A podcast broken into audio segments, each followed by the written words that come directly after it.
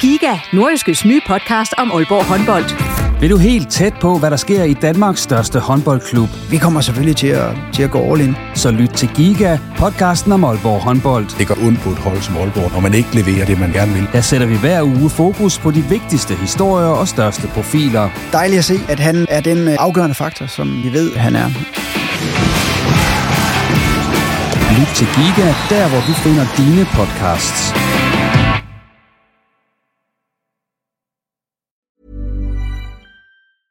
Hiring for your small business? If you're not looking for professionals on LinkedIn, you're looking in the wrong place. That's like looking for your car keys in a fish tank.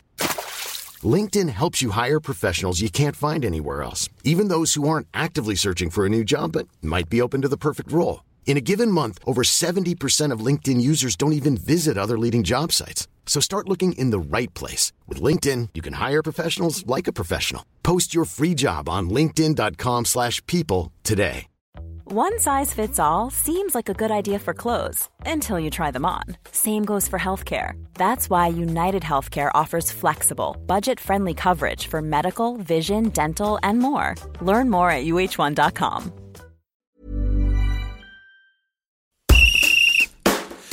Hvis du omkring et par måneder har savnet at høre om toppen af nordjysk fodbold, så er der hjælp på vej. Du har nemlig sat gang i posten, og i den næste times tid er det netop nordjysk fodbold, det skal handle om, og især AB, Kasper Kusk og så Hobro. Mit navn er Jens Otto Barsø. Velkommen. Og med mig i studiet i dag, der har jeg netop Kasper Kusk, og så har jeg Bo Sink, der er cheftræner i Jammerbugt FC, og Søren Olsson, der er sportsjournalist hos Nordjyske. Og øh, velkommen til jer tre. Takker. Tak. Tak. Og øh, Kasper, vi kan starte med dig. Du er jo kommet hjem til Aalborg og flyttet hvorhen? Eller Jamen, hvad gør man, når man sådan nu har et vildt dyr skifter klub? Jamen, det har selvfølgelig været lidt hektisk her, så jeg er endt øh, på et gæsteværelse ved min mor, så det er lidt specielt at være tilbage igen. Men øh, rart nok, eller hvad? Ja, ja, det er rigtig dejligt. Og hvor længe skal du bo der, så regner du med? Ja, indtil jeg finder noget andet, så det, det kan være mellem en uge til en måned. Det, det må vi se på. Men netop det der med sådan bare lige pludselig at, at blive hævet op fra København, så har man også en lejlighed, man skal med og så videre, eller er det klubben, der har den derovre, eller hvordan får Nej, nej, altså det, det er jo... øh, Ja, altså i den her situation, der sker det fra en ene dag til den anden, og øh, ja, jeg har også en lejlighed der, hvor de skal have solgt, og en kæreste, der lige skal tilbage igen fra København, så der er lidt praktiske ting, men også lige her skal jeg styr på. Så du gad godt, det var sket lidt tidligere, det her. End Ja, ja, sidste- det kunne være dejligt. Det lige var sket øh, også i starten af transfervinduet, så jeg kunne komme lidt mere med i OB også, men øh, det kan man ikke altid selv bestemme. Og ved du hvad, Kasper, vi skal snakke mere om det her skifte og så videre senere i udsendelsen, men nu spiller vi den lige videre til øh, Bo Sink, der er klar, har han sagt, og øh, han kan fortælle os lidt om, hvad det værste ved en vinteropstart i Jammerbugt FC det er. Jamen, der kan ikke være noget. Øh, det har været stille og roligt, og drengene de har været rigtig, rigtig glade. Og det værste, tror jeg, for dem, det er de løb, vi har. Vi har faktisk lagt de, de steder løbepas ind. Øh, så det har været en, øh, det har været en hård og givetig opstart indtil videre, men øh, opstarter al- aldrig noget fodboldspiller glæder sig til. Det er noget, alle ved, øh, der er nødvendigt, og det ved dem i, dem i Jammerbugt også øh, lige i tiden. Det er i hvert fald det, de skal hæfte sig ved, vil jeg sige. Og du nyder det simpelthen bare. Øh, Også selvom der er ja, minus altså, jeg lyder det grader. mere som træner, end jeg gjorde som spiller. Okay. Øh, men jeg har ikke så mange skadesproblemer, som jeg havde som spiller. Der er tit lyske problemer, faktisk, øh, overraskende ja. nok. Okay. Øh, men jeg nyder det som træner, faktisk. Har du også spillet sammen med nogle, Kasper, der er lyske problemer, når det skal løbe? Jeg har engang været, været en af dem selv, så det kan jeg nok ikke helt øh, okay. sige mig hvorfor. Videre til dig, Olsson. Jeg har Øh, dagligt lyske problemer. Det, er- Du er kommet sent i seng i nat, ved jeg. det er jeg. Ja, og det skyldes jo så, at... Uh, Super Bowl Ja. endnu en gang. Og Øhm, kan vi lige runde den? Jamen det kan vi da. Uh, fantastisk sejr til et hold, der aldrig har vundet før. Philadelphia Eagles 41-33 over New England Patriots efter en kamp, der var spændende helt til sidste spil. Uh, masser af touchdowns, masser af hårde hits, uh, og der hvor vi var, god mad, chips, sodavand hele natten. Hvad var det bedste, du fik at spise i går? Uh, de burger, vi lavede selv. Der er et eller andet over sådan en hjemmelavet burger, som man aldrig, sådan en caféburger, den aldrig kommer til at gå om. Og så trykker jeg lige på fløjten, fordi så lover jeg, at vi ikke skal snakke mere om øh, Super Bowl i den her udsendelse. Tværtimod, så skal vi som sagt snakke om nordjysk fodbold. Og vi starter med OB. Og Olsson, du har jo været på træningslejr med OB. Det har jeg. Ikke fordi du skulle spille for dem, men fordi du har været dækket for, for nordjyske. Hvad så du på den træningslejr? Jamen, jeg synes, jeg så øh, flere positive ting. Øh, et OB-hold, der er kommet godt igennem øh, opstarten, vandt et par gode testkampe, inden de tog til Spanien, og har trænet rigtig godt dernede. Øh, de havde perfekte rammer. Øh, både spillere og trænere snakkede om, at det var de bedste græsbaner, de nogensinde har befundet sig på på det her tidspunkt af året. Øh, maden var i orden, øh, rammerne var gode, hotellet var godt, øh, og selv internettet fungerede, så spillerne ikke behøvede at snakke med hinanden om aftenen og sådan noget. Det er altid øh, meget vigtigt, at det også ja, fungerer. Okay. Så ej, det var, det var ideelle forhold, og spillemæssigt synes jeg, at man har set, øh, man har set fremgang i OB-holdet. Øh, de spiller to testkampe dernede, taber 1-3-2 til japanske Shonan Belmare. Det var ikke nogen køn OB-kamp, men de ender med at vinde den. Øh, og så taber de så 2-1 til Sparta Prag, og det var faktisk en rigtig flot kamp, øh, hvor de så bliver øh, lidt uheldige til sidst, der ender med at tabe den der, for den kunne de sagtens have vundet. Jeg havde vel chancer til at lave en 3-4-5 mål faktisk i løbet af den. Øh, så jeg synes, jeg har set positive ting. Øh, Flores har set bedre ud. Rolim øh, ligner en mand, der er kommet i form. Øh, Chafranco har, øh, har lavet et par kasser. Øh, og sådan i det hele taget, øh, de spillere om hvem man var sådan lidt, eller mange af de spillere om hvem man var lidt i tvivl i efteråret, ser ud til at være, øh, have taget nogle skridt fremad.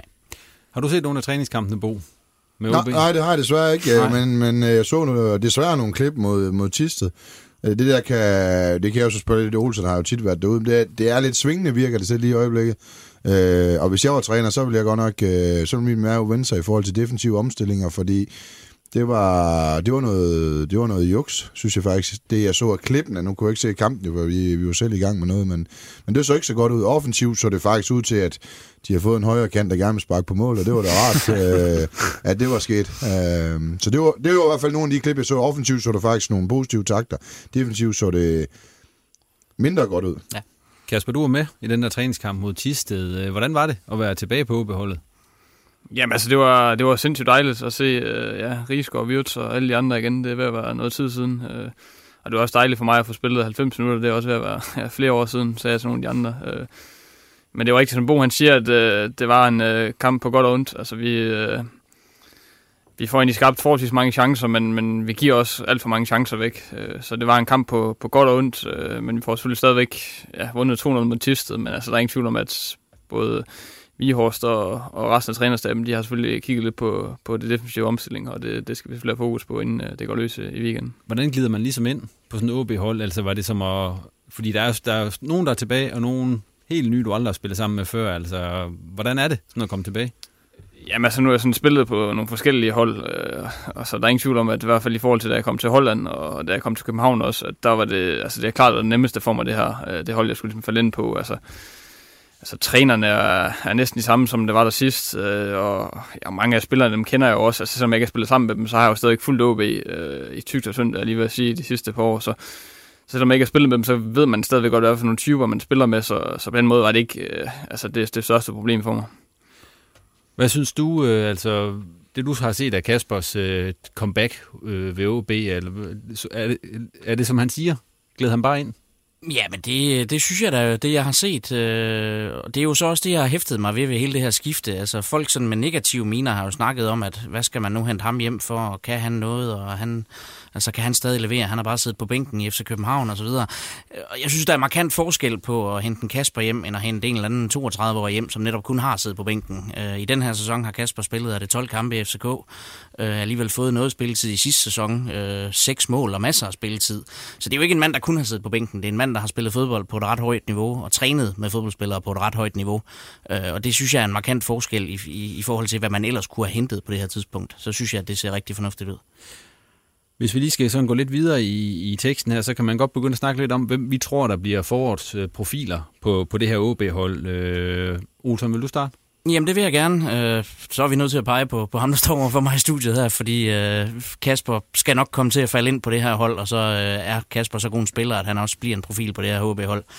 Øh, det jeg så fra Flottes, øh, han blev desværre skadet øh, ret tidligt på, på træningslejren og måtte sidde ude nogle dage. Øh, men da han kom ind i pausen mod japanske Shonan Belmarte, der spillede han øh, en halvleg, som jeg ikke har set ham spille i OB, tror jeg endnu, vil jeg nærmest sige. Han ejede den bane i 45 minutter, øh, fik ro på OB, spil, skabte noget offensivt, øh, sat folk af. Øh, han lignede en mand, der var glad for at komme ned i noget varme og spille. Nu må man så håbe, han kan omstille det, og at øh, han kan komme til at spille igen øh, efter den her skade. Øhm, og så så jeg faktisk en Kasper Risgaard øh, spille rigtig, rigtig godt nede i Spanien. Øh, han har døjet lidt med efterværende fra en skade, han fik i den første kamp i Randers, øh, testkamp her øh, efter jul. øh, som har gjort, at han har noget smerte i foden, hver eneste gang han sparker til en fodbold. Øh, men, men ellers har han virket, han har virket rigtig fedt, øh, og hans spilintelligens og form har ligesom matchet. Øh, jeg synes, man så nogle gange i efteråret, hvor han måske ville mere i hovedet, end kroppen kunne. Øh, og i øjeblikket synes jeg, at man ser, at de to ting følges ad. Så det er tre ting, øh, tre folk, jeg vil hæfte mig ved. Og så endelig øh, den helt sikre, fordi ham skal man nævne, Jakob Rinde. Øh, Superligans bedste målmand i øjeblikket. Øh, han, han bliver god. Hvem øh, har du forventninger til, Bo, her i det her forår, der kommer? Uha, altså, Eller hvem tror du, der kan blive dem, man snakker om, altså som profiler? Jamen, altså, kan, øh, altså, nu er det ikke, fordi vi er i studie med ham for det, men, men altså, men Kus skal, altså, det er jo... Øh, det er en fantastisk fodboldspiller. Øh, nu er det så en af de typer, jeg godt kan lide, at det er en af de kanter, der gerne vinder i banen, men, men det er en fantastisk øh, signing, OB øh, har lavet. Øh, så han, øh, han skal øh, slå til og slår til. Altså med det pres, han har prøvet de sidste åringer, så slår han til. Det kan man se mod Tisted.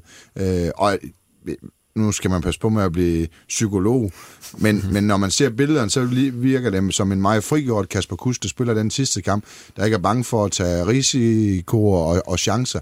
Øh, virker som en mand, der er glad for at være hjemme. Øh, det er sådan måske meget overfortolkning på sidste kamp, men sådan så det ud, øh, når man sad og så på det, så det, det tror jeg bliver godt for OB, også direkte i hans spillestil, så det, det har de også savnet.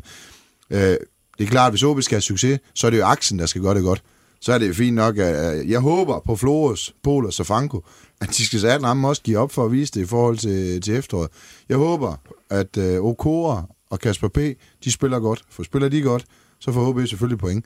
Øh, selvfølgelig med keeper ned. Og så håber jeg, at Wirtz og, og Rigsgaard, de er der. For så er der faktisk så meget rutine efterhånden på det her mandskab, at man kan godt tillade sig at stille en lille smule høje forventninger, og ikke begynde at snakke om 19-årige drenge kun.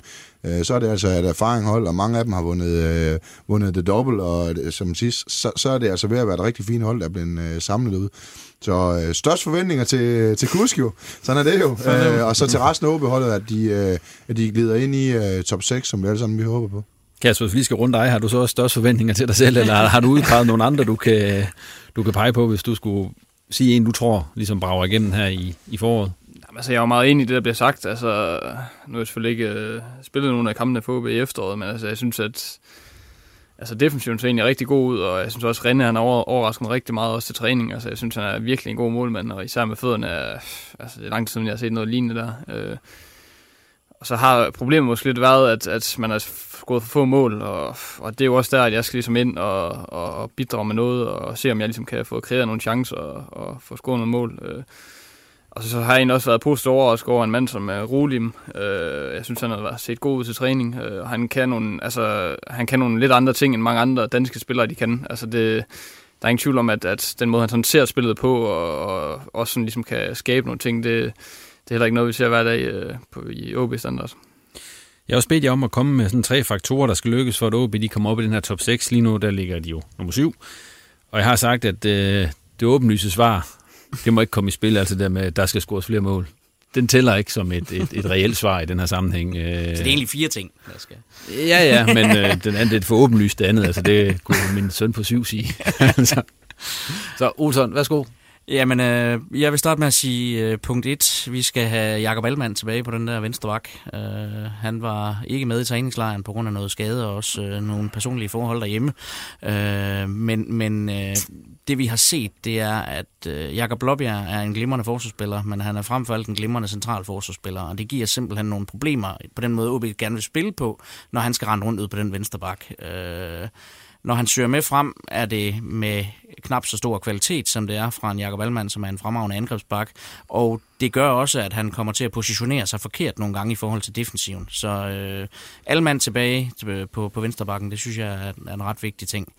Øh, så tror jeg faktisk, man skal fortsætte med den her 4-5-1-formation, som man er begyndt at køre ind, øh, fordi du har nogle spillere, der kan levere i den. Øh, og som det har været i efteråret, kan man sige, hvorfor spille med to angriber, hvis der ikke rigtig er nogen af dem, der laver mål alligevel, så kreere noget med en større akse. Øh, Lesniak, Wirtz, øh, Rigsgaard, øh, som man kan sige tre, og så så man jo i nogle af testkampene Flores øh, være inde og spille centralt, og det synes jeg har set fungere. Øh, så for den der øh, femmands midtbane til at fungere. Øh, og så langt om længe, så vil jeg sige, få kreativiteten i gang. Øh, og det kommer fra Kasper Kusk, det kommer fra Flottes, det kommer fra Rolim, og det kommer fra en Rigsgaard. Øh, og det er dem, der kan skabe det der uforudsigelige. Øh, Kasper var inde på ham før, Rolim ser spændende ud, han kan nogle ting, som ikke så mange andre kan.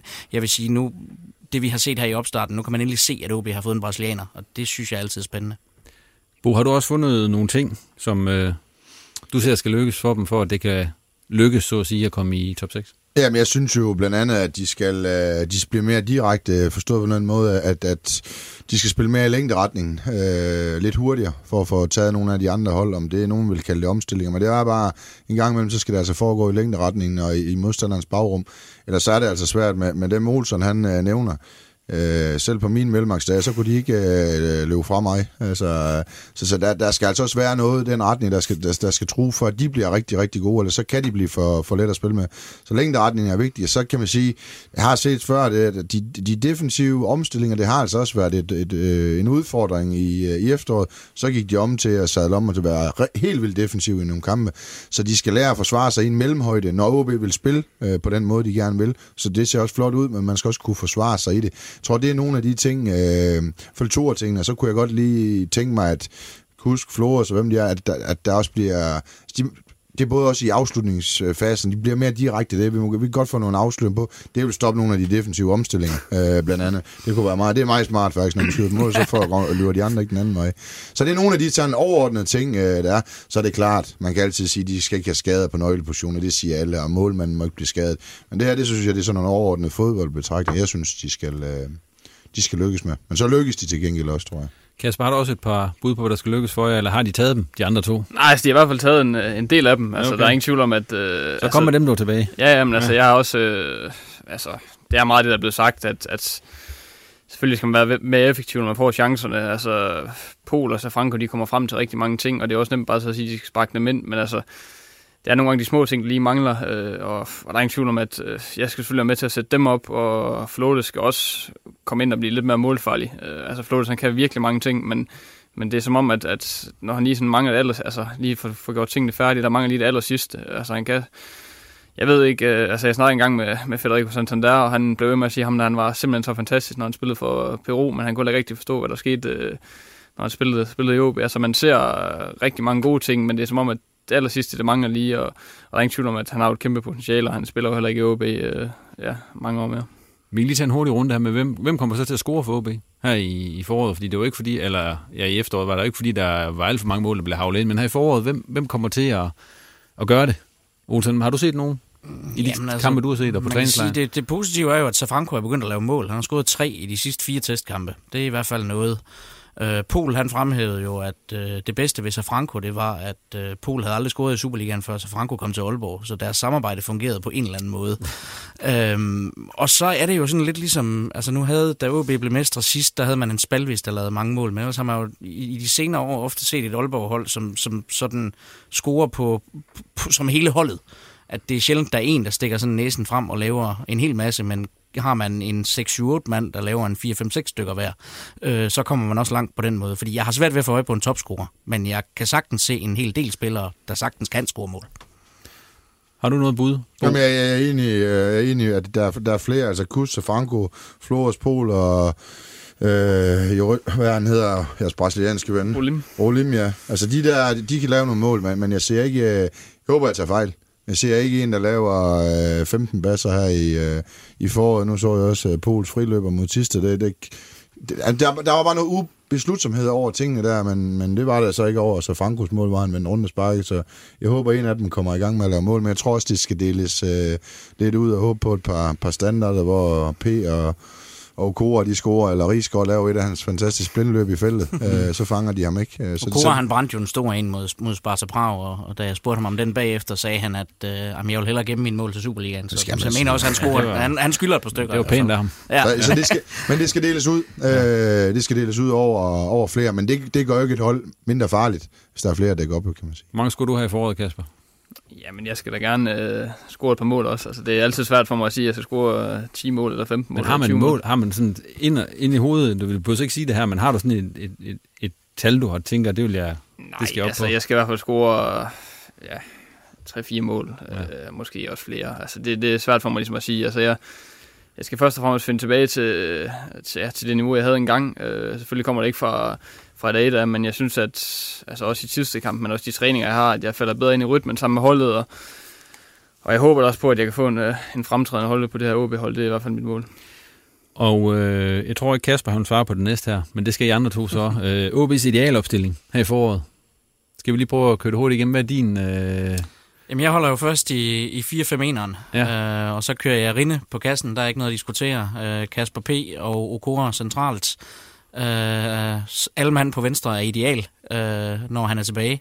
Og så højre bak er jeg lidt i tvivl, fordi jeg synes ikke helt, Pallesen har overbevist mig endnu, øh, som Patrick Christensen har spillet på træningslejren, at lige før jeg faktisk foretrækker ham i øjeblikket. Øh, en midtbane øh, med tre mand centralt, og det bliver så Wirtz Lesniak, og så Flores liggende lidt foran dem. Og så bliver det Kusk og Rolim på de to kanter, og Jannik Pol i front. Hvad med dig, Bo? Hvad er Har du? du ikke været på? Nej, men en god joker, og han, ja, han, er, han er tæt på. Han er tæt på. Det er han glad for. Vi har Rene på mål også. Øh, Højre bakken, den er også i spil, men der har jeg valgt Patrick Christensen, PT, Okora og Kasper P. De skal simpelthen spille. Øh, og så alle mand forhåbentlig på den der venstre øh, bak. Så har jeg, så har jeg for at kunne lov til at starte. Så skal han også bevise det jo. Øh, jeg har faktisk, øh, hvad hedder han, øh, Rigsgaard, øh, Vyrs og Lesniak, og så, øh, så er jeg faktisk i tvivl om de der øh, Lorim og Flores der, dem, dem er jeg faktisk i tvivl om, fordi det er fint nok, de gør det, men, men dem er jeg faktisk i tvivl om, og så har jeg Pol øh, fremme, fordi selvom jeg har tit efter ham, så elsker jeg, at øh, det er en mand, der virkelig tror øh, bagkæden, og kommer altså de chancer med at pågående, øh, så må han få chancerne igen, indtil han øh, begynder at plukke dem ind, men man er ikke langt fra, fra din ideal, så det, det, vil jeg, det er sådan, øh, jeg håber at se OB holdet. Og her lukker vi så lige snakken om OB i den her omgang, og så øh, tror jeg faktisk, at vi inden vi snakker lidt om dig, Kasper, så tror jeg lige, vi runder Hobro også, så vi lige får, får styr på de to Superliga-hold her. For Hobro, de har også været i gang i et godt stykke tid efterhånden, og har været i Tyrkiet på træningslejr, og der var du så ikke med, Olsen. Nej. Nej, men du har set nogen af, af fuldt lidt med, ved jeg, Jeg har fulgt lidt med, i ja. kampen og så videre. Hvordan synes du, Hobro ser ud sådan øh, på nuværende tidspunkt? Jamen, jeg synes, de ser stabile ud, øh, og det tror jeg er et godt ord at bruge om dem på det her tidspunkt. Og jeg synes jo også, at, at det, at de er kommet igennem januar uden at miste spillere, øh, det er helt forrygende øh, for en klub som Hobro. Øh, kontinuitet er et stort nøgleord øh, for dem nu. Altså, vi så jo, da de, da de sidst var op, da de endte med at rykke ned, det var da kontinuiteten, den ligesom forsvandt. Øh, og, og, hvad skal man sige, de gamle spillere bliver erstattet af, af alle mulige udefra. Lige nu er man ved at bygge et hold op, øh, som kan noget, øh, og at man har formået at fastholde det, og så har tilføjet sådan et par små skruer øh, til maskineriet. Øh, det synes jeg ser rigtig, rigtig godt ud for dem, faktisk. Synes du også, det ser godt ud nede i Hobro, Bo? Ja, det, det, det gør det. Øh, jeg ved, at øh, de har en dygtig træner. Thomas spørger mig systematisk og, arbejder hårdt på de ting, øh, de skal være bedre på. De, de er meget dygtige i, i deres defensiv, meget gode i, i omstillingsfaserne, arbejder meget med det. Øh, og så er de jo begyndt at kunne øh, være bedre på bolden, end, end de har været de, de første to sæsoner, så det er de faktisk blevet rigtig gode til, især ved, ved Mistrati. Øh, enig med, at de har haft et godt vindue øh, dernede, og de er, de har heldigvis lært af deres øh, fejl i sæson 2, hvilket koster nedrykning. Men det, det skal de have kæmpe ros for. Altså, en ting er at lave fejlen, og så bare, men de har altså ændret det øh, til at få den DNA tilbage og hente de rigtige spillere til Europa. Så det er kæmpe kado til Hammer og, og, og komme med de dernede. Det, det er et flot stykke arbejde. De, øh, de bliver farlige her i, øh, i foråret for, for mange hold, og de, de kommer altså i top 6. Kasper, nu har du jo været sådan lidt væk fra Nordjylland, og så kunne se et Hobro fra den anden side af, af Storebælt, kan man sige. Øh, Hvordan ser man i FCK? Altså hvordan, lader, altså, hvordan tager man en kamp mod Hobro, når man spiller for FCK? Jamen altså, hvordan tager man en kamp? Altså, der er ingen tvivl om, at folk fra København, de regner ikke Hobro for særlig meget. Øh, og, og altså, de regner generelt set ikke Jylland for særlig meget. Så der har jeg været lidt på, på, på udfordringen der. Men altså, når jeg sådan har kigget på Hobro, så synes jeg, at, at det virker som om, de har en god harmoni på, på holdet. Altså, de har nogle udlandske spillere, de har nogle danske spillere.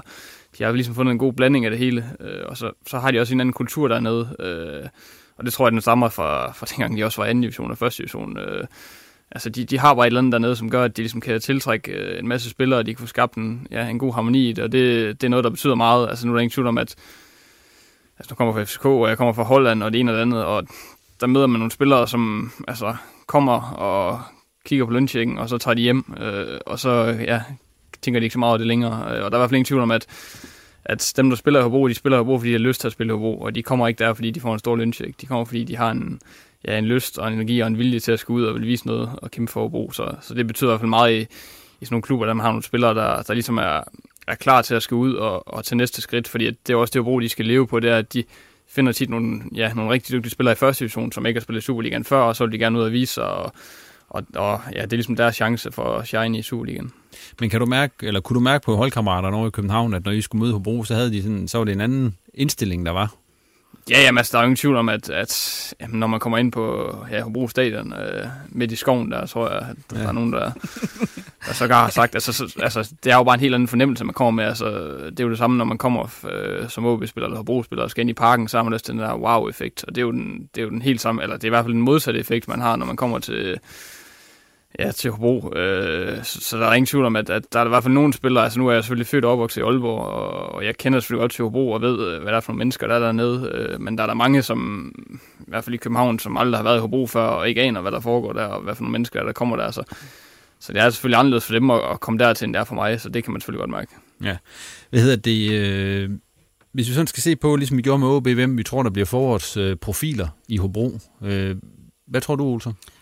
Ja, vi kan jo starte med, hvis vi godt må sige det åbenlyse her, så kan vi jo starte med Kirkevold, fordi øh, at man har formået at holde på ham er jo selvfølgelig helt fantastisk. At man har ikke bare holdt på ham, man har også forlænget aftalen.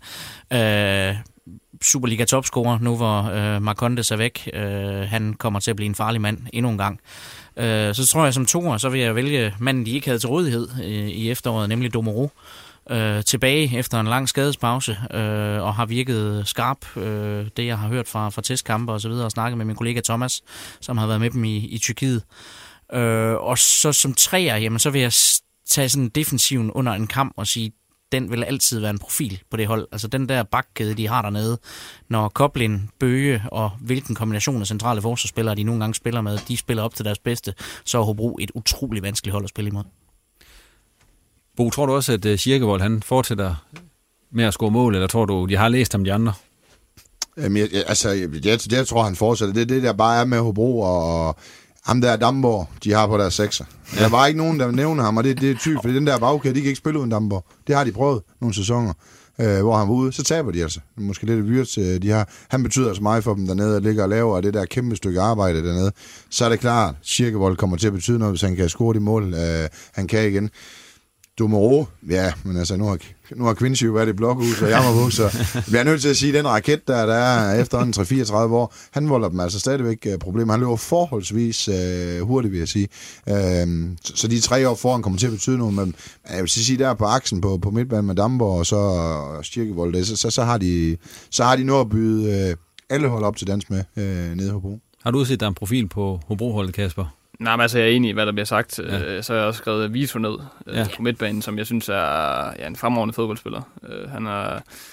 Jamen, han læser spillet godt, og han er... Altså, de supplerer også en anden godt, Dambo og Vito, fordi at de er to lidt forskellige typer. Altså, Dambo, han er ikke verdens bedste fodboldspiller, men han løber alle de rigtige steder, og Vito, han ja, han tager sig lidt af at kreere øh, ind på midtbanen der, så jeg synes, at han er i hvert fald også en vigtig spiller for dem i, øh, i at få skabt nogle ting fremadrettet. Det er jo den der Wirtz rigsgaard konstellation fra OB i, i, i storhedstiden, kan man sige, ikke? Altså den defensivt minded 6 og den mere offensive 8, øh, og har man den helt ideelle kombination af de to, så fungerer det altså bare. Øh, og så, så er jeg jo pjattet med, at man i Hobro holder fast i det her med at hente de her første divisionsspillere, som Kasper også nævner. Øh, der er flere Superliga-klubber. Der, det er heldigvis ved at ske, men der er endnu flere, der skal få øjnene op for, at der render en hel masse gode fodboldspillere ned i den første division, og at dem kan man lige så godt hente, i stedet for at hente øh, alle mulige tilfældige udlændinge. Øh, Hobro har gjort det igen nu med, med Putros og Bay, som man henter ind her. Det har man tidligt på plads, øh, og det er spillere, som sagtens kan gå ind og levere noget mere der, og, og jeg er vild med, at, at det fungerer. Det er jo netop det næste, jeg vil spørge dig om, øh, eller spørger jeg om, er det, er det reelle forstærkning af de her to, de har hentet, ham der Putros og Alexander Bavn ned fra Skive, eller, eller er det, er det fyld? Hvad, hvad? Altså, øh, øh, jeg siger, første sæson, jeg var i Tiste, der jagtede vi faktisk Putros. Der var han på øh, en helt fantastisk højreback. Altså, han er virkelig, virkelig dygtig. Øh, så det synes, jeg han, en, øh, det synes jeg bliver godt for dem også, fordi, som, som Kasper nævnte tidligere, at sådan noget som sult, når fodboldspillere har sult i den her verden, så er det lige meget, om de spiller for FCK, OB, Jammerburg, Tobro, eller hvem de spiller for, så præsterer de, så vil de noget, så har de noget at, at, at gå efter. Så er det lige meget, om de får 10, 20, 30, 40, 100.000, om det er euro eller pund, så, så er de der altså. Og det har ham Putra, så han vil op og bevise noget op i Hobro, så han bliver rigtig god. Så synes jeg, det er klogt at hente en, der er en coming man ned fra, fra Skive, som de kan udvikle i stille og rolige rammer, som, øh, som nok skal blive noget. Der er jo ingen tryk på i Hobro jo øh, i forhold til så mange andre steder. Så det, er, det er et godt sted at udvikle sig øh, dernede, også under gode træner. De har en god DNA dernede, så, så, så, så jeg synes, at man kan sige, det er jo ikke en decideret forstærk nu, men det er jo med myndet på fremtiden. Det synes jeg er klogt, for de har jo et hold, der fungerer. Og de samme spillere med lidt udskiftning i vinduet, øh, det er, altså det, med, det, det er jo opskriften til succes, det er at køre med de samme medarbejdere, og så lidt udskiftning. Det der med at og hente syv østeuropæere og fire afrikanere. Altså, det, det holder bare ikke i længden, øh, og for dem kan køre det ind hver vind. Det, det, så jeg synes, de har gjort det rigtig godt, faktisk. Men ham, den unge mand nede fra Skive, som de hentede, altså Bagen, har du set ham? Nej, jeg har ikke set ham. Nej, Nej. Jeg, jeg har set det med det på fjernsyn, men jeg har ikke set ham uh, live. Men han har, no, han har jo noget i sig. Okay. må jeg sige. Uh, og det er jo det, mange ikke tør. Man kan også sige, nu bliver Tisted jo ribbet. Uh, det kunne de have gjort i anden division Grejse. Så der, der er nogle klubber herhjemme, bliver bare nødt til at sige, det har jeg også sagt til nogle sportschefer, I bliver nødt til at komme ud og se noget dansk fodbold, for fordi nu siger Kasper det med, at FCK kan ikke komme i, til Hobro og spille, fordi og sådan nogle ting. Og det kan jeg godt følge. Hvis du henter en, en dansk anden division, første division spiller, så er de jo vant til at spille i, øh, i steder, der ligner Sønderjyske og Nordsjælland uden så mange tilskuere osv. Ikke for, men, men det er de jo vant til. Du henter dem ud fra. Der er altså en tilvændingperiode, der, der, der er rigtig, rigtig stor. Så jeg håber, det her, den trend, den fortsætter med at hente øh, unge, sultne øh, danske spillere op fra anden og første division og give dem... Øh, øh, give dem chancen. Man kan se, at Bo Henriksen gør det jo med, med stor succes i Horsens. Man kan sige, at hans fokus er måske lidt entydigt. At han ja, bare henter dem alle sammen i vendsystemet. Men, men, men, men altså, er det... ind i, han er jo faktisk lige hentet ind i Danmark, serien. Ja, det har han. på. Det har han. Og det er, jo, det er jo det, der sker, når man er fattig jo. Hvad sker der så? Så lærer man at agere i det. OB, da de var fattige, der, brugte, der begyndte de at bruge hele ungdomsafdelingen. Altså, det, det, der er jo noget godt ved at, at blive, ikke fattig, men, men have, have mindre budgetter. Ligesom med OB, så har jeg bedt jer om at komme med sådan tre ting, der skal lykkes for Hobro, for at de bliver i top 6, kan man så sige, for de er jo på en, en, en fjerdeplads her ved pausen. Og Olsen, øh, du må gerne starte, så kan det være, at du tager alt det, de andre Men, uh, det vil igen. Nu, nu, lad os nu se. Nu se. Uh, jamen, uh, punkt 1. Uh, Kirkevold skal, skal fortsætte med at lave mål. Uh, Nordmanden var forrygende i efteråret, og kan han jamen bare lave næsten halvdelen, vil jeg sige, fordi at det, han lavede i efteråret, det kommer vi ikke til at se igen. Uh, så er man godt på vej. Uh, så skal de have en smule mere, uh, også målmæssigt fra midtbanen. Uh, vi har snakket om, at Vito er en, en forrygende fodboldspiller, men han har jo manglet det der slutprodukt. Øh, han har været med i rigtig meget, men han skal selv være mere målfarlig. Det har han også selv snakket om. Og så skal de jo have noget mere for de der kanter, tager jeg lige med under sammen, en Danny Olsen, som har været skuffende i, i, i efteråret. Øh, og så vil jeg til sidst nævne øh, Bjørn Koblin. Øh, kan han fortsætte med at levere på det her niveau? Fordi det, man så fra ham i efteråret, var helt, helt forrygende. Øh, der begyndte man at forstå, at han engang har været i Bayern München, øh, fordi det er altså en vensterbak af høj, høj klasse. Hvor mange røg er din der, Bo? Ah, men han er jo ude i spil. Det, det, vi kører to vidt forskellige. det, var, det var ikke, det var ikke fint nok. Ja, kom, så kom Nej, der stod ja. tre, ikke syv jo. Det var, lige, næste gang, så skal du skrive lidt mere tydeligt. Omstillinger, skråstreg, direktehed, det er så en. Det kan ja. godt gå ind under. Hvis, hvis, de, hvis de kan fastholde deres direktehed i deres spillestil, og det ved jeg, at de arbejder meget med, så er det et kæmpe plus for dem dernede. Øh, så synes jeg, deres fortsættelse med at bygge videre på deres... Øh, spillemæssigt, at de tør at spille i kampe, ja. hvorimod de også skal gå ned og forsvare i kampe. Altså det der med, at man ikke lige ved, hvor man altid har Hobro hen, øh, kan de fastholde det. Og så er der bare, øh, og den er lidt, det er sådan en træner ind, Altså den holdets DNA dernede, den er forholdsvis vigtig, øh, og de er også ude at tale budgetter og sådan noget, så man kan godt se, at de ikke er de højeste. Men den der DNA, de har dernede, den kan man altså godt, den kan man godt få nogle point på.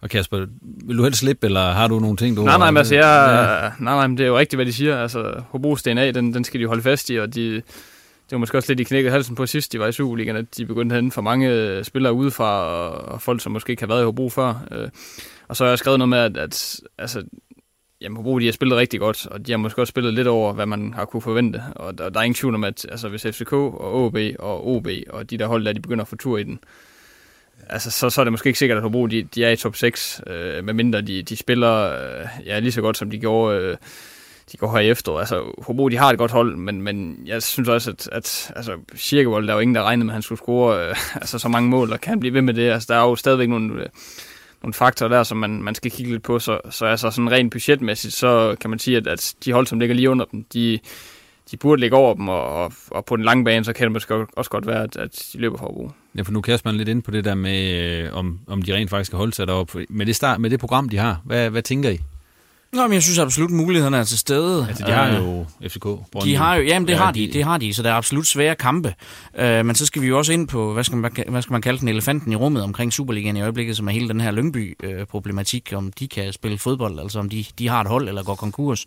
Ja. Uh, fordi der er jo nogle hold, der får tre point foræret, uh, hvis Lyngby de smutter der.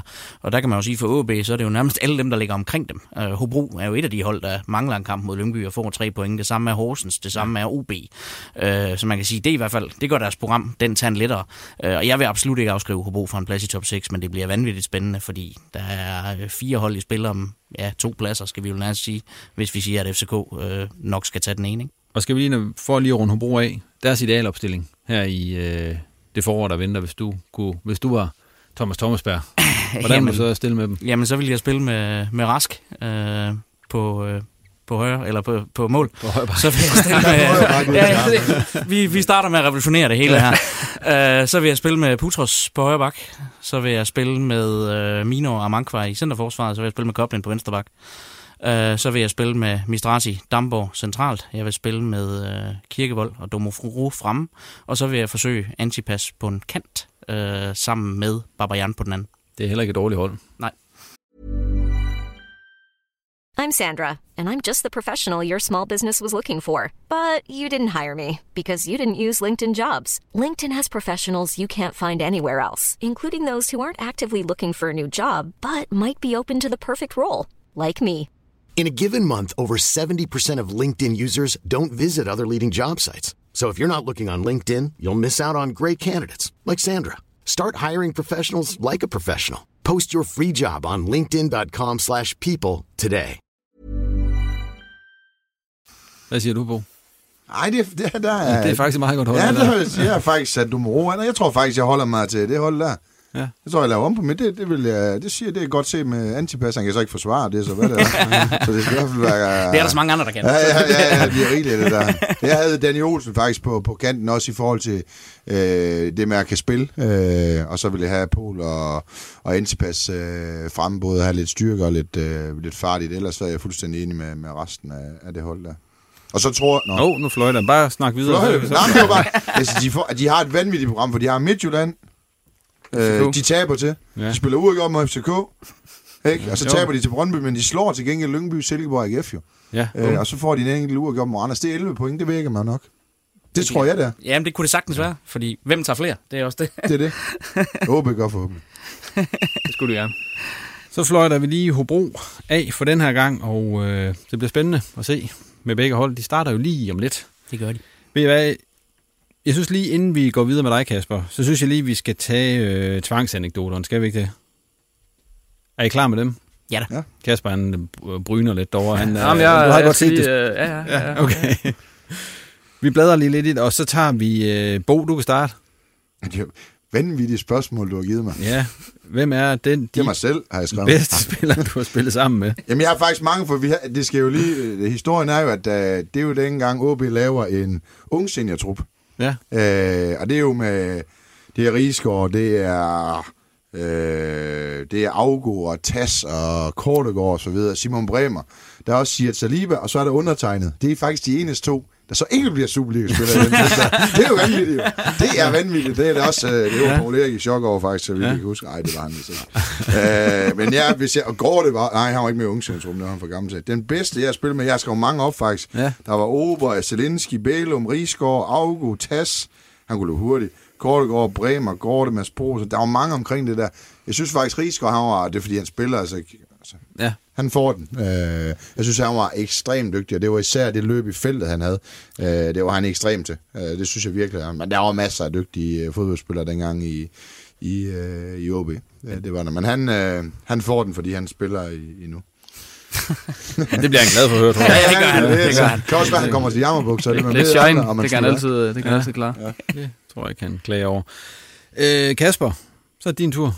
Hvilke kampe vurderer du som de bedste i din karriere, og det er altså der, hvor du selv har spillet bedst, og ikke øh, der, hvor OB eller FCK, eller om du nu har spillet for, har spillet bedst. Og du må gerne, jeg skrev, du må godt komme med et par stykker. Ja, ja. Ja. Jamen, øh, altså jeg kan jo ikke lade være med at tage pokalfinalen øh, FCK OB i 2014. Øh, Og nu ved jeg godt, du skrev, at det var, hvor jeg spillede bedst. Altså, jeg synes, jeg spillede en god kamp, men jeg har måske også spillet bedre kamp end den. Men altså, ja, det var en helt fantastisk kamp for, for tror jeg, alle, alle, alle Aalborgenser. Øh, og jeg har sidenhen fået at vide, at øh, FCK's hollandske målmandstræner, altså vi, vi scorede to mål på Jørgensbak inden for to minutter inden pausen. Øh, og jeg har sidenhen fået at vide, at øh, han faktisk smadrede to kaffekanner i, i pausen af, af det hele, fordi at, altså, bolden de blev lagt øh, meget tæt på Johan Wieland, og han kan simpelthen ikke komme ud. Øh, og, og jeg for det ikke skal være løgn, så tror jeg faktisk også, at han, han mistede sin plads kort efter der til, til Stefan Andersen. Så, så det var i hvert fald en fantal kamp der. Øh, og så har jeg skrevet... Øh, Jamen, så har jeg skrevet en kamp i, i foråret 17. Øh, vi spiller mod Brøndby, øh, fyldt parken. Øh, jeg bliver matchvinder, øh, ender med at blive skiftet ud øh, efter 70 minutter, og sidder egentlig bare og håber på, at øh, der ikke bliver scoret flere mål, så jeg skal ud og hyldes bagefter. Øh, så ja, det, det var i hvert fald også en kamp, jeg ikke øh, lige glemmer forløb. Øh, og så har jeg skrevet, øh, ja, pokalfinalen, FCK AGF 2016 må det være. Øh, Ja, hvor vi vinder 2-1. Øh, det ender faktisk med, at jeg bliver, jeg bliver skadet efter en halv time, øh, for at kæmpe mig videre. Jeg får en forstrækning i låret, øh, ender med at lave en assist øh, to minutter efter, og fem minutter efter, der bliver jeg så skiftet ud. Øh, så det synes jeg også, det var en, det var en meget sjov historie lige at, lige at fortælle. Ja. Tak for det, Kasper. Og Olsson, videre til dig. Den sjoveste historie for OB's træningslejr i Spanien. Jamen, det var sådan hele øh, den sidste træning, de havde i Spanien. Øh, det har jo så været, hvornår var det, vi kom hjem? Det gjorde vi vel, øh, det gjorde vi torsdag. Øh, så det har været onsdagens øh, træningspas i, i sidste uge, hvor øh, der var sådan en, en herlig løsluppen stemning, som der kun kan være, når fodboldspillere er kommet på græs efter at have været spærret indendørs i så lang tid. Starter med, at man har en konkurrence, hvor man sparker på overliggeren, og taberen skal op i et træ og sige som en fugl, som Magnus Christensen taber. Den har jeg for evigt på video også smidt ud på Twitter. Men det, der så sker efterfølgende, det er, at sådan, folk samles, man tror egentlig, at træningen er ved at være slut, og så beslutter Chorizo Kora lige pludselig, at nu skal han være målmand. Øh, og så går han ellers på kassen, og folk de begynder at sparke på mål, og der er Wissam Abu Ali, der er Lansing, der er Safranco, og Okora han begynder bare at redde alt. Og det starter sådan ret stille og roligt, men lige pludselig så begynder han at hente dem op under overlæggeren, og råber ud til Paul Bus, Bus, hus Jakob Rinde, ny keeper, og så videre. Og Jakob Rinde går hen og stiller sig bag målet, og begynder at give ham fif om, at den skal skubbes længere ud til siden, og så videre. Og en eller anden chance her ender med at tage et kvarter eller sådan noget, indtil Michael Lansing, så reservemålmanden, dundrer den op i krogen for 30 meters afstand, øh, og så siger Okora så, nå okay, så er det måske ikke så fedt at være keeper alligevel. Sådan. Vi går videre. Kasper, så kigger jeg over på dig. Ja. Fordi nu skal det lige handle om dig her den næste stykke tid. Øh, du er jo kommet tilbage til OB lige på inden vinduet. Det er smækket i. Noget du lige har klemt dig, klemt dig ind. Hvorfor blev det OB igen? Jamen altså, det gjorde det, fordi at altså, går det har jo nærmest ringet hver eneste transfervindue, øh, både til min agent og til min far også lige ved at sige. Øh, og OB, de har, ja, de har været øh, ja, interesseret øh, stort set hele vejen fra, fra jeg skiftede til, til Twente dengang. Øh, og jeg kender jo, ja, Gud at være mand i OB, og, og der er ingen tvivl om, at øh, ja, Aalborg betyder selvfølgelig også meget for mig, og det har været vigtigt for mig ligesom at, at komme tilbage igen, og, og jeg har selvfølgelig også altid haft en drøm om, at ja, jeg skulle tilbage til OB igen, så, så, så et eller andet sted, så har det hele tiden ligget i kortene, at det skulle ske på et tidspunkt, øh, så det var egentlig bare et spørgsmål, hvornår det ligesom skulle ske, og hvornår det faldt på plads i forhold til, ja, jeg kunne komme videre fra FC København, og OB, de havde penge til at købe mig, og det ene og det andet, så der har, det har været ja, tæt på i hvert fald en gang før, øh, men der lykkedes det ikke af flere forskellige grunde, så, så det er selvfølgelig øh, ja, dejligt for mig, at det, det endelig er lykkes. Er det tidligere end den plan, du havde sådan op i hovedet? Jamen altså for at være helt ærlig, så, så dengang jeg skifter til Holland, altså der har jeg jo slet ikke nogen plan om, at jeg skal skifte til FC København. Altså, altså vi spiller jo øh, ja, 2014 øh, mesterskabssæsonen, og, og jeg bliver jo ligesom ja, hyldet som, som den bedste spiller overhovedet, og, og jeg kunne nærmest øh, vælge at brage med, hvilke klubber jeg gerne vil til, øh, også fordi jeg havde en, en klausul i min kontrakt dengang. Øh, kunne du reelt det? Altså vælge at vrage, var der mange? Jamen, altså, jamen, der var både Holland og Belgien og England og det ene, altså, så det var ligesom, det var ligesom bare med at finde ud af, hvor, hvor jeg skulle hen. Altså, det der var med det, det var, at jeg havde en klausul i min kontrakt, som gjorde, at min værdi den reelt set var meget lavere, øh, end hvad den var på det var en tidspunkt. Og det gjorde, at, at der var mange klubber, der var, var interesseret, øh, fordi værdien var lavere. Øh, så det var sådan ligesom... Øh, altså, et eller andet sted, da jeg skifter, der, der tænker jeg sådan lidt, okay, jeg skal måske være i, i Twente to-tre år, og så skal jeg videre til en, måske en endnu større klub. Altså, det er jo altid det, man drømmer om. Øh, så, så det var måske den plan, jeg ligesom havde lagt fra starten, men men jeg finder også lynhurtigt ud af, at, at det ligesom er svært at, at planlægge så meget, i, ja, i hvert fald i fodboldverdenen og i den her branche. Altså tingene de går sindssygt hurtigt, og efter et halvt år i, i Twente, der kan jeg jo godt se, at, at der skal jo nærmest allerede videre herfra. Øh, så, så derfra så, ja, så opstår der sådan lidt forskellige ting, og så, ja, så ender jeg jo så i FCK. Hvordan tænker du tilbage på den tid i Twente, når du tænker på det nu? Altså er det en tid, du er træt af, eller er du glad for, at du trods alt har været der? Jamen altså, jeg, jeg er glad for, at jeg har været der. Altså, jeg havde jo allerede muligheden for at skifte til FC København dengang øh, i 2014 der, men, men altså, det, var, det ville jo have været et mærkeligt skifte, i og med at OB, de havde, altså, vi havde vundet, vi havde vundet det hele, og det dobbelt, og, og det ene og det andet. Så, så jeg så egentlig bare, at der var mange muligheder for at komme, komme til udlandet for mig, og, og et eller andet sted, så, så går det ikke altid, som, som man håber på, og det går det selvfølgelig ikke for mig i tvinde men altså, jeg lærte i hvert fald en hel masse ting, og jeg mødte en hel masse mennesker, øh, også som jeg snakker om før, at, at når man kommer derned, så, ja, så folk de tager til træning, og så tager de hjem, og så ved man ind næste dag. Altså, der er ikke rigtig den der sociale, øh, sociale tomme rum, som der er i hvert fald i, i OB, og også, også i FC København. Det, det finder man i hvert fald lynhurtigt ud af. Men det brød du dig ikke om? Og hvad er det? Jo, altså, jeg havde det egentlig fint nok dernede. Altså, jeg boede med, med Andreas Bjelland og, og en anden dansker, som hed Joachim Andersen, og der ja. var nogle svensker og nogle nordmænd, som han hang fint ud med. Så, så jeg trives egentlig fint nok dernede, men, men problemet var også, at efter et halvt år, så spillede jeg jo stort set ikke, så, så der var jo så mange ting i det, som, som ligesom ikke rigtig ja, passede sammen. Øh, så, så da den muligheden opstod med, med FCK, så, så stod jeg egentlig i en situation, hvor at, at jeg nærmest ikke har spillet fodbold i, i fire måneder i Twente, så, så det var egentlig vigtigt for mig ligesom at komme ud af det øh, hurtigst muligt. Og så valgte du så FCK. Hvordan var det at komme øh, tilbage til Danmark og så netop FCK? Jamen altså, det, det var sindssygt specielt, det skal jeg da være lige om. Altså, hele min familie, de har jo nærmest sæsonkort til Aalborg Stadion, og altså onkel og tante og det ene og det andet, altså alle holder med OB, og altså, der er jo ingen, der er interesseret for FCK i, i Aalborg heller ikke, altså hverken mine venner eller altså de fleste af de venner, jeg ender med at snakke med i København, det, altså jeg har en del, der, der er flyttet derover fra, fra Aalborg, grundet studie og arbejde og det ene og det andet, og det eneste, de snakker om, det er, hvordan det går OB i weekenden. Ja. Så hver eneste gang jeg er sammen med dem, så skal vi jo se samtlige OB's kampe og det ene og det andet, så, ja. så det, det bliver jo svært at slippe det fuldstændig, men altså... Altså det, der sker dengang, det er også, at Twente de har nogle økonom- økonomiske problemer, og FCK, de ja, vil jo nærmest betale det, det dobbelte af, hvad OB de vil betale, og det ender faktisk med, at øh, præsidenten dernede, han, han sælger mig bag om trænerens ryg, og jeg skal gå ind på trænerkontoret og sige, at nu er jeg altså blevet solgt til, til FCK. Øh, så, så det var sådan lidt... Lidt specielt. Ja, det var en lidt kaotisk, ja. kaotisk tid. Men så når man sådan er Aalborg-dreng som dig, og så kommer til FCK, altså, hvordan er det, tænker jeg bare? Altså, er det svært at, og ligesom at, at være i det? Eller er man bare professionel der? Jamen altså, Jamen selvfølgelig er man professionel, men, men der er der ingen tvivl om, at det er selvfølgelig et andet miljø, end det er ude på, på Hornevej. Altså, et eller andet sted, så, så FCK, sådan, der er jo, det er jo en mere international klub, og det er, må, det er jo det tætteste, vi i Danmark kommer på en klub, øh, som har de der udenlandske øh, aner. Øh, men på en eller anden måde, så, altså jeg havde det faktisk rigtig fint i både København og også i klubben og FCK, altså både staben og og spillerne, de, de var egentlig nemme at omgås, og, og jeg tror egentlig også, at altså på det tidspunkt, jeg var der, der tror jeg også, at 80% var danskere, så det var egentlig, det var egentlig ret nemt at falde til, men altså, der er ingen tvivl om, at, at miljøet både i, i København og i FCK, det er selvfølgelig anderledes, end det er i Aalborg OB, og det, det giver også sig selv, byen er ja, 10 gange større, og FCK er også meget større end OB, så, så det er egentlig naturligt nok, at det er sådan. Når du ser tilbage på den tid, du havde i FCK, hvordan vil du så øh, beskrive den? Altså rent sportsligt?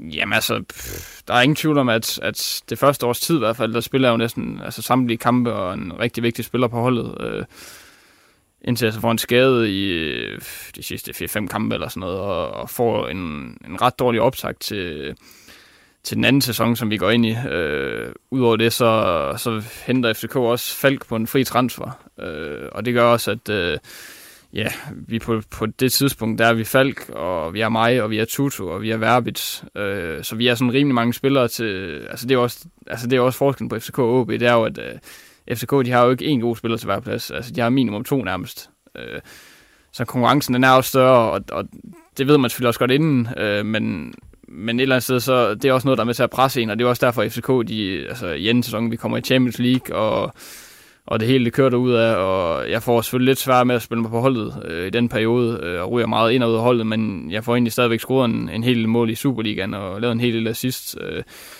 så det var selvfølgelig fedt at være en del af, af holdet øh, i den periode, selvom man ikke spillede hver eneste kamp, så var det selvfølgelig stadigvæk fedt at være et af de bedste hold i, i dansk fodboldshistorie.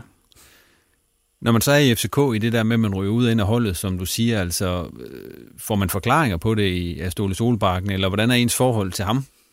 Jamen altså, mit, mit forhold til Ståle er egentlig rigtig fint. Altså, han... Altså, jeg nåede jo at spille 90 kampe på FCK, øh, og, og nåede jo at have ham i, i to og et halvt år. Altså, selvfølgelig var min rolle på FCK så ikke den samme, som det var på det daværende OB-hold. Altså, Ståle kan jo vælge at vrage mellem, mellem spillere, og han har ikke... Altså, selvfølgelig har han, har han selvfølgelig har han det samme behov for, for spillere, men altså, OB var jo mere afhængig af mig end i 2014, end FCK de var af mig, både i 15 og 16 og 17. Så på den måde, så får man selvfølgelig en lidt anden rolle på holdet, men, men et eller andet sted, så, så både Ståle og resten af trænerstaben, dem har man et, et fint forhold til, og i hvert fald i forhold til i Holland, der, der er noget nemmere at kommunikere med ja, trænerne i København, end det var der. Får man, får man en forklaring på, hvorfor man ikke spiller?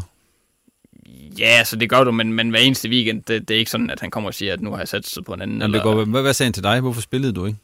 Jamen altså, situationen med mig, det var, at, at, at Falk kom fra OB på det tidspunkt, og kom i en lidt bedre forfatning, end jeg gjorde. Øh, og så var det for meste sådan, at jeg spillede øh, de fleste Superliga-kampe, øh, og de fleste internationale kampe, der spillede Tutu og Verbitz, og så kunne mig og sådan spille Superliga-kampe. Så det var sådan meget sådan, vi kørte det. Så det var ikke sådan, at man fik en forklaring på det ene eller andet, men han valgte sådan, bare at sætte på nogle lidt Det var ikke sådan, han sagde, at øh, du løber ikke nok bagud, eller du jo, det, spiller det, meget det, det, det har jeg fået at vide mange gange, men det, det har jeg sgu også fået at vide, når jeg spillede i, i OB. Kasper, så siger vi så din FCK-tid, du skal videre, du skal til OB. Hvilke plusser og minuser så du ved skiftet? Jamen altså, i forhold til OB, så, så, så ved jeg også lidt, hvad, hvad jeg kommer til. Altså, selvfølgelig er det ikke det samme OB-hold, som det var i, i 2014. Øh, der, der er mistet mange, eller der er mange spillere, der er smuttet, øh, men, men jeg ser stadigvæk et OB-hold, hvor der er et rigtig stort potentiale. Øh, og for mig der er det så vigtigt at komme et sted, hvor at, at de ligesom kender mig, øh, og jeg kender dem. Øh, altså jeg kunne måske også have valgt en, ja, nogle andre klubber i Danmark, men, men for mig der er det lige nu her, der er det vigtigt for mig at ligesom komme til at spille, til at spille fodbold igen, og komme et sted, hvor jeg, hvor jeg ved, at de tror på mig, og det, det er der i hvert fald ingen tvivl om, det, det gør de i OB. Så det var det største plus? Ja, ja, det var, var det. Var, ja, ja, altså, det var det. Hvad, var der så nogle minuser? Jamen altså, der er selvfølgelig altid, altså jeg har selvfølgelig tænkt meget over det der med, at, at der vil jo være et forventningspres til mig, øh, i og med at jeg kommer tilbage til, jamen, til OB og til Aalborg, at, at der er mange, der tror, at jeg kommer tilbage og laver 12 mål og 8 assist, og det ene eller andet, ligesom i 2014. Øh, det kan også være, du gør. Ja, det kan sagtens være, jeg gør det, men øh, altså, så er det ikke sikkert, at jeg spiller i OB ret meget længere, men altså, altså der er ingen tvivl om, at, at folks forventninger til mig, de er jo tårnhøje og kæmpe store, og det er selvfølgelig også noget, jeg har tænkt meget over, at, at ja, der vil være et forventningspres, og det skal man så kunne leve med, og det skal man også kunne leve med i hverdagen. Altså, det er sådan nogle gange sådan, det er, og det er også et eller andet sted noget, som jeg selv har gjort mig fortjent til, og det er bare sådan, det er sådan, det er. Jeg har skrevet til dig, om du er en bedre spiller nu, end da du tog afsted. Hvad vurderer du selv? Altså, du var pænt jeg... god, da du tog afsted. ja, ja, jo, altså... Det, det, det er svært for mig at sige. Altså, der er ingen tvivl om, jeg har spillet både jeg kampe i Champions League og Europa League, og og har i hvert fald øh, prøvet at spille nogle kampe i, noget højere tempo end, end den, sådan, den klassiske Superliga-kamp. Øh, og der er ingen tvivl om, at, at det er også noget, som jeg ligesom har oplevet, det er, at når man kommer som FCK-spiller og skal spille i Sønderjysk, eller Horsens, eller OB, eller hvad fanden det er, så møder man et hold, der giver sig 120 procent. Og, og altså, al, samtlige tilskuere i Sønderjysk og Horsens og det ene eller andet, de har jo sat sig helt op til den her kamp mod FCK. Og, og der må man bare sige, at, at når man kommer som OB-hold, selvfølgelig er der også et tændt sønderjysk hold, der kommer, men, men de er altså lige øh, 10 eller 15 procent mere tændt, når FCK og Brøndby de kommer på besøg, så så på den måde så har man spillet nogle lidt andre kampe, øh, fordi man, altså, det, det, er bare kampe, der kommer i et højere tempo, end hvis man, altså, hvis OB de skal til, ja, Sønderjysk eller Horsens eller en eller andet. Øh, så. Men altså, for at vende tilbage til det, du siger, så, så skal jeg selvfølgelig tilbage og finde mig selv. Øh, og hvor hurtigt jeg kommer tilbage til, til at finde mig selv, det, det håber jeg selvfølgelig ikke på, at der går så lang tid. Altså, jeg skal, jeg skal tilbage og, og ind og kreere nogle chancer og score nogle mål og ja, hjælpe holdet, så vi, så vi ligesom kommer ind i den top 6 her. Hvad rolle ser du på det her OB-hold? Altså, hvordan ser du din rolle på det OB-hold, der er nu? Fordi du, du har jo også set dem spille ja, ja. masser af gange ja, ja. i, ja, ja, i løbet af de sidste års tid, og mens du var i FCK. Altså, hvor passer du ind hen, synes du? Jamen altså, min rolle er, jeg tror, at, at jeg håber da på, at det bliver meget den samme, som det var i, i 2014, hvor jeg ligesom jeg havde udgangspunkt i, i højre siden og kommer meget ind i banen og skal forsøge ligesom at skyde på mål og, og sætte spillet derfra. Øh, det tror jeg, det er i hvert fald nogle af de ting, jeg også snakker med Vihost om, at det, det er nogle af de ting, som jeg stadigvæk skal, skal fokusere meget på. Øh, og så har jeg selvfølgelig også set, altså, jeg synes, OB har spillet rigtig mange gode kampe. Øh, men problemet har ligesom været det der med at få gjort tingene færdigt, som Bo han også nævnte tidligere, at, at, og, og det er jo også derfor, at jeg er blevet hentet. Altså, jeg skal ind og, ja, og gøre tingene færdige, hvis man kan sige det på den måde. Altså, få lagt den afgørende bold, så Polen han scorer, eller så Rolim han scorer. Altså, det er jo nogle af de ting, man skal, som jeg skal finde frem. Kasper, hvis vi lige skal prøve at snakke om øh, det med at komme tilbage og spille på Aalborg Stadion som OB-spiller, du har også været der som FCK-spiller. Hvordan har det været? Fordi du siger jo selv, du er Aalborg-dreng, din familie er Aalborg-dreng, så lige pludselig stod der nogen nede bag en mål, som måske ikke råbte så nogle pæne ting efter dig, som de havde gjort, da du tog afsted. Altså, hvordan har det været? Jamen altså, altså for at være helt ærlig, så har jeg faktisk ikke spillet i FCK-trøjen på, og jeg har spillet FCK-trøjen på Aalborg Stadion, det mod Jammerbugt. Ja. Men øh, nej, altså det, det, er selvfølgelig også specielt, og altså jeg nåede aldrig at komme på banen i nogle af de der kampe der for FCK på Aalborg Stadion, men... Men der var hilsner til dig alligevel. Ja, det var der, ja. det var der selvfølgelig, altså, og, og et eller andet sted så... Øh, jeg kan huske første gang, der, øh, ja, der, der var, jeg var faktisk i Aalborg og se kampen øh, godt nok i, i tv, og det var selvfølgelig lidt specielt det der med, at, at jeg har betydet meget for, for fansene, og nu løber jeg lige pludselig rundt i en helt anden trøje. Altså, jeg har også selv været, været OB-fan i, ja, hvis ikke hele mit liv, så meget af mit liv, og, og, og det der med, at man så, at øh, Solbank for eksempel, han løb rundt i en FCK-trøje, det var da heller ikke øh, det fedeste. Altså, så på den måde, så forstår man jo godt fansen, at, at de har jo haft en masse oplevelser, hvor jeg har været en del af dem, og de ser jo mig som, som OB-spiller i deres øjne, og så lige pludselig at se en løbe rundt i en FCK-trøje, det er da ikke det sjoveste, så, så jeg forstår dem jo godt, øh, og, og på en måde så... Gør det ondt på dig? Jeg ved ikke, om det gjorde ondt. Altså, det har selvfølgelig haft en eller anden form for påvirkning. Det, ja. det er svært ligesom at undgå. Øh, ja. Altså, fordi jeg vidste jo godt, at jeg skulle tilbage på et eller andet tidspunkt, og, og, og den her snak, den ville jo komme på et tidspunkt. Så selvfølgelig påvirker det en, men altså, jeg har også sådan kigget lidt på det, og, og tænkt sådan lidt, at, at altså det er jo federe ligesom ikke at være glemt, end at være glemt. Altså så, så har det jo også en eller anden, altså så har jeg jo ligesom betydet noget for dem, og sådan har jeg også valgt ligesom at kigge lidt på det.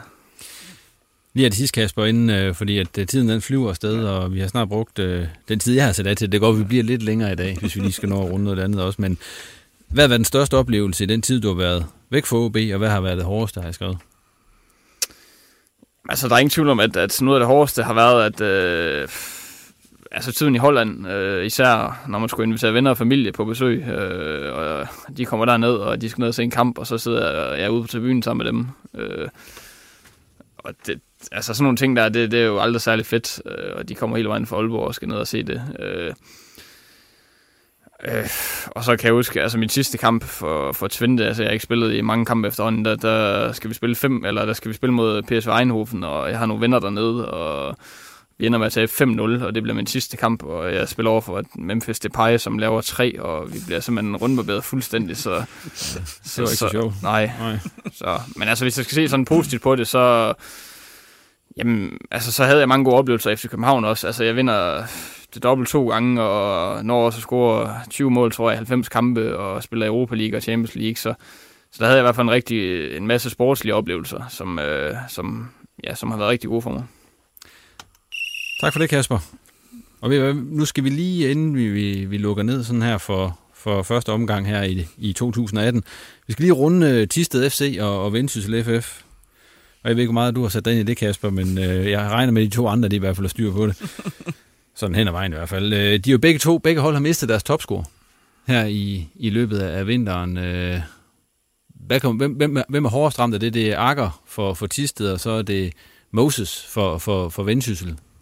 Jamen, det er ingen tvivl om, at det rammer Tisted hårdest, fordi Tisted mister deres absolute stjernespillere, og man kan sige, hele øh, det gode ved det her sidste hold har jo været den her kontinuitet, man har kunnet køre videre med. Det hold, der rykket op, har man stort set kunne bibeholde, og, og de har spillet videre. Det, det ryger nu.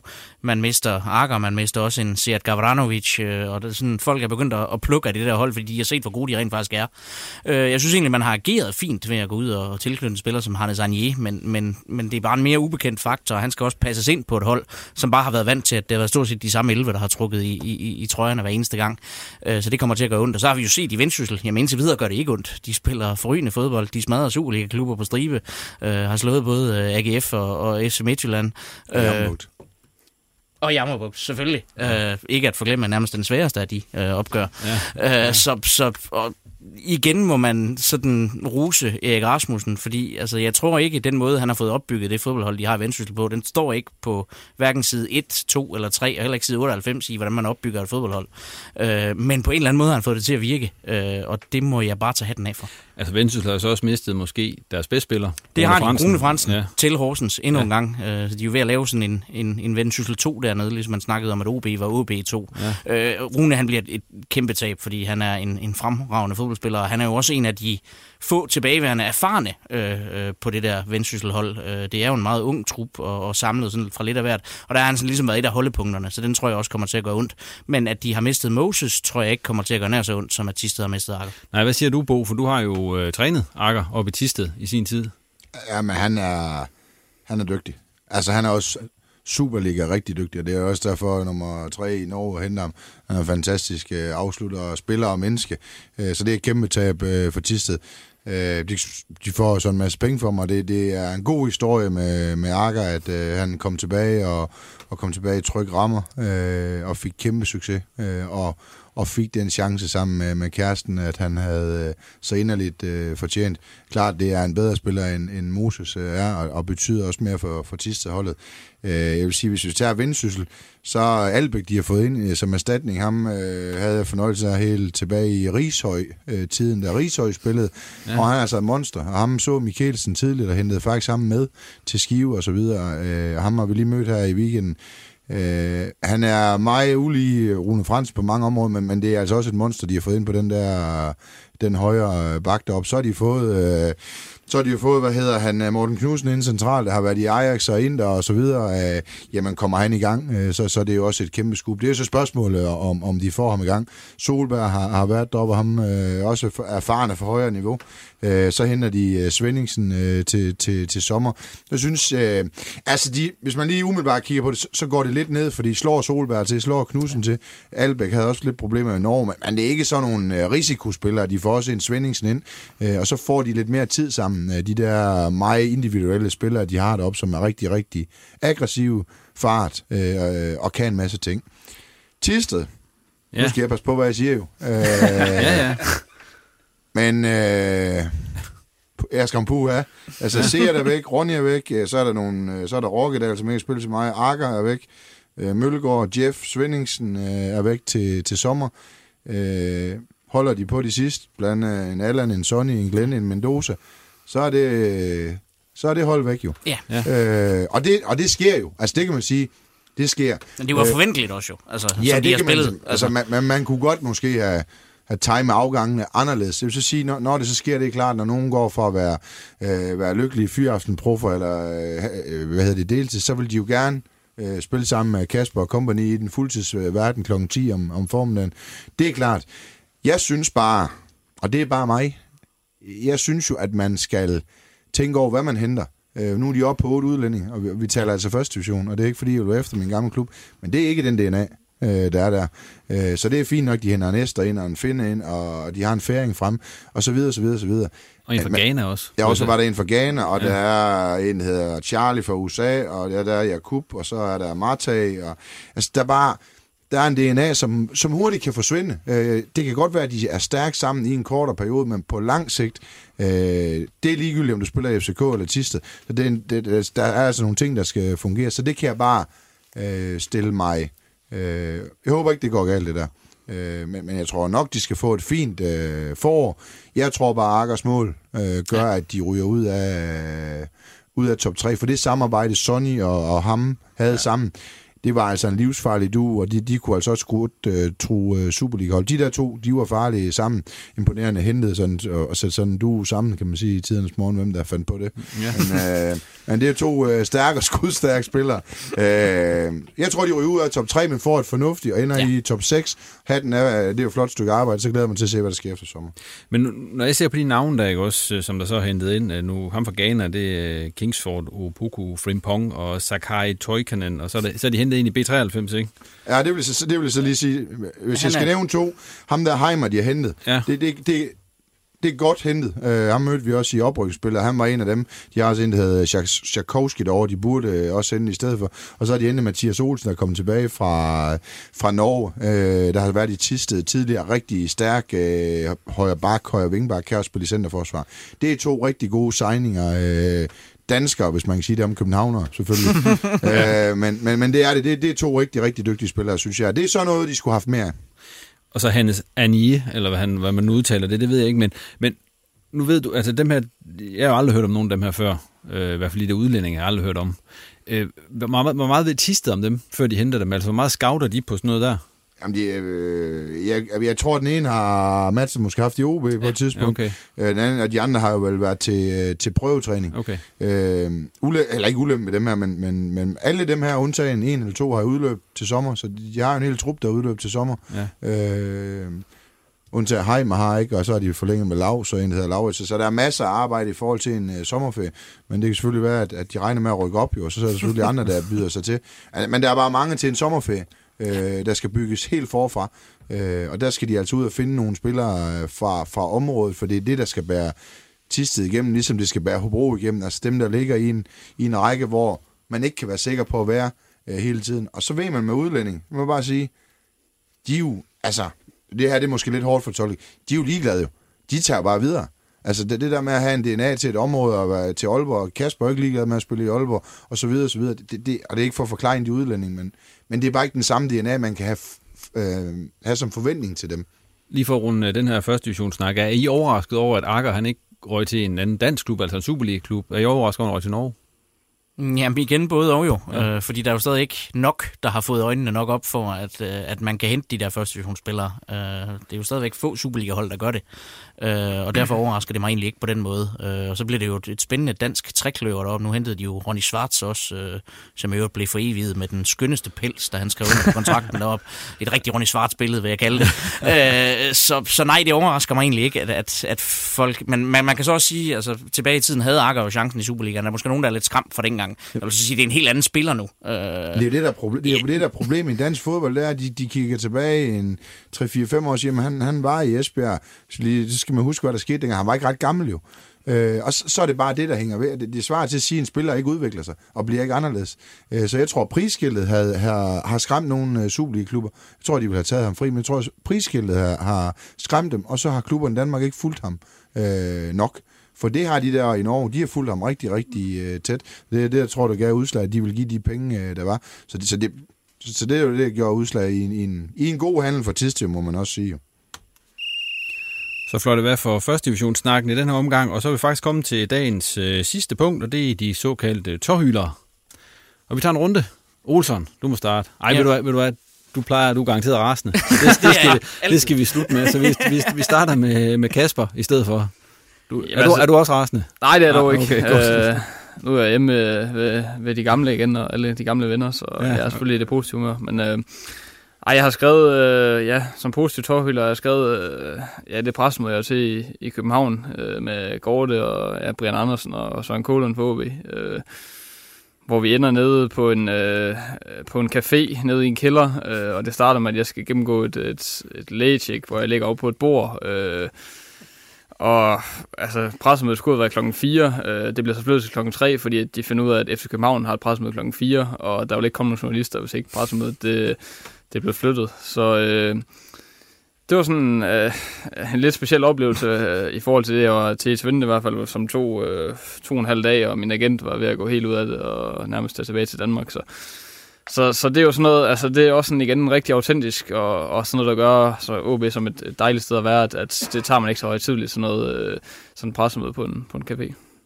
Så det var en, en, en lille tilføjelse til det er jo også, at man ender med at holde det her pressemøde på, hedder det Fischers Restaurant på Victor Borges Plads. Okay. Øh, det og, og hvad er det, der gør, at du ja. skal komme til OB? Det er, at FCK henter Victor Fischer. Jeg synes, der er meget ja. symbolisk i det der. Det er rigtigt. Så en positiv tårhylde for dig, Kasper, videre til Bo. Og jeg skal faktisk lige sige, at Per Krøllup er den bedste spiller, jeg har spillet med. Det er lige kommet i tanke om, så Rigsgaard han simpelthen røg af. Altså Krøllup var på landsholdet blev solgt. Det har jeg fortalt ja. vidt og bredt om derhjemme. Jeg klipper, det her, jeg klipper det her ud. Ja, det, skal, det må du ikke. det skal jeg nok lade jeg har, det er faktisk også positivt. Det er så vi lidt nede i landet. Jeg, jeg roser, jeg roser FC Midtjylland for at have is i, uh, i maven. Det er dog et fantastisk indkøb og et fantastisk salg øh, og et fantastisk vindue med knap øh, 200 millioner kroner af klingende mønt i, i kassen. Og det er jo øh, et udviklingsland, vi er i, så det er fantastisk øh, lavet af FC Midtjylland, og rigtig godt, at det kan lade sig gøre i dansk fodbold, så det, øh, det må jeg bare roste for. Det, det kan man godt være stolt af som, øh, som dansker, selvom det var nordmand, de solgte. Og Olsen, så bliver det din tur. Det gør det. Ja. Så står jeg altid og raser her til sidst. Ja, det er det. Harry Kane, Ja. ja. mine damer og herrer. Ja. Øh, en af verdens bedste angriber i øjeblikket. Øh, og så ser vi ham komme ind med chance for at afgøre en fodboldkamp i går. Fordi hvis han scorer på et straffespark til 2-1 mod Liverpool på det tidspunkt, så er den kamp lukket. Og så sparker han et straffespark, som, ja, vi snakkede om det bare herude. Din søn, han kunne have han nappet det. Altså, hvis du skal sparke midt i målet, så sparker du hårdt og højt. Du chipper den ikke lige op i armene på keeperen.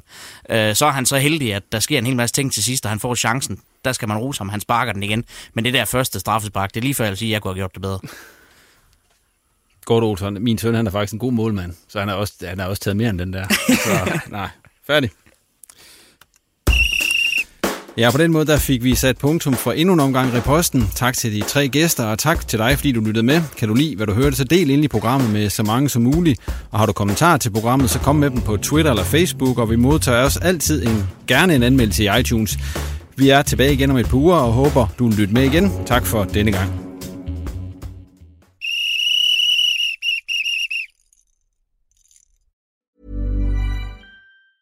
Hey, folks, I'm Mark Marin from the WTF Podcast, and this episode is brought to you by Kleenex Ultra Soft Tissues, your ally to help tackle your allergy symptoms this season. I love the change of seasons, but nobody loves pollen and all those other things floating in the air that make you sneeze during this nice weather. Kleenex Ultra Soft Tissues are hypoallergenic and allergist approved, so fight back against watery eyes and runny noses without worrying about irritating your skin. For this allergy season, grab Kleenex and face allergies head on. Mom deserves the best, and there's no better place to shop for Mother's Day than Whole Foods Market. They're your destination for unbeatable savings, from premium gifts to show-stopping flowers and irresistible desserts. Start by saving 33% with Prime on all body care and candles. Then get a 15-stem bunch of tulips for just $9.99 each with Prime. Round out Mom's menu with festive rosé, irresistible berry chantilly cake, and more special treats. Come celebrate Mother's Day at Whole Foods Market.